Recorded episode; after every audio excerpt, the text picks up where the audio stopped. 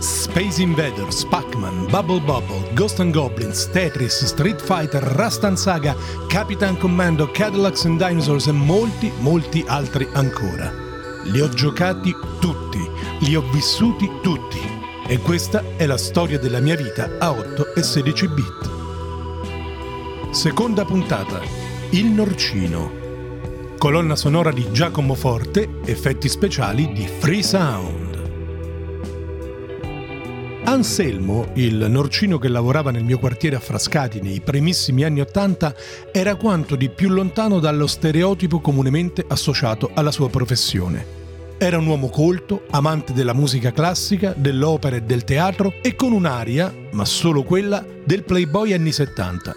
Pantaloni a campana e camicia aperta sul petto compresi. Ed era anche un grande amico di Silvana Pampanini, una star del cinema italiano degli anni 50, anche lei grande amante dell'opera. Capitava all'epoca che venissero paparazzati insieme nelle pagine culturali dei quotidiani.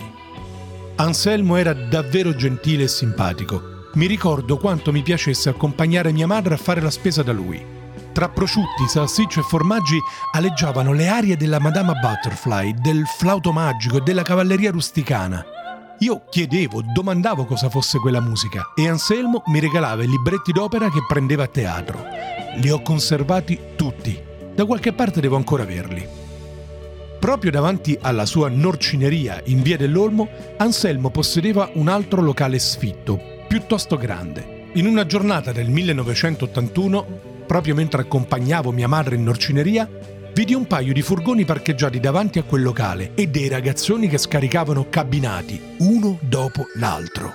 Stava succedendo per davvero, stava per aprire la prima sala giochi di Frascati a meno di 50 metri da casa mia. Quando vi entrai per la prima volta insieme ai miei amici di allora, mi parve di essere in un sogno. Ovunque girassi la testa c'era un videogioco. Alcuni li avevo già visti in altri bar del paese, come ad esempio Asteroids, con la sua fighissima grafica vettoriale. Altri invece erano per me un'assoluta novità. Sto parlando di titoli come Missile Command, con la sua plancia a forma di palla per guidare il mirino, una specie di mouse sottosopra. Donkey Kong, il vero antenato di Super Mario, vi giuro che l'ho odiato. Cubert, che mi fece provare la mia prima motion sickness. Galaga, uno straordinario Space Invaders a colori dove potevi anche catturare le astronavi nemiche e usarle come alleate. E Pac-Man.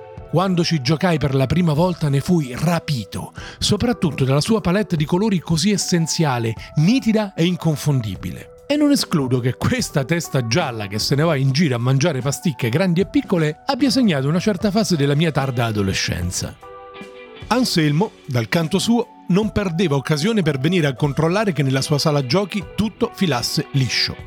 Molte e molti di voi non possono saperlo, magari erano troppo piccoli per ricordarlo, ma quei primi anni Ottanta per certi versi furono anni davvero difficili, anni in cui gente schifosa e senza scrupoli spacciava polvere d'angelo davanti alle scuole, sì, anche le elementari, anni in cui le nascenti sale giochi venivano prese di mira per farne piazze di spaccio. E una persona squisita e civilissima come Anselmo non poteva certo tollerare che una cosa simile accadesse. Mi ricordo la sua presenza costante e rassicurante in sala giochi, che poi era anche il motivo per cui i nostri genitori ce la lasciavano frequentare. Per motivi che ignoro, però, la sala giochi di Anselmo non passò il 1981. Un pomeriggio, molto semplicemente, mi ci recai con le tasche piene di monetine che avevo accumulato tra mamma, papà e nonna, ma trovai la saracinesca chiusa e non aprì mai più. Ormai però l'era dei videogiochi era cominciata, nessuno l'avrebbe più fermata.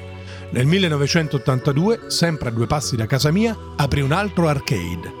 Si chiamava Gioca Giue, sì, come la canzone di Cecchetto, ed era diretta da un tizio stranissimo che io e i miei amici ribattezzammo Buffot senza cuore.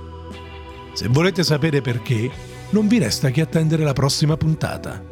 E già che ci siete, iscrivetevi al podcast di El Winter su Spotify, Anchor, Google Podcast o Amazon Podcast.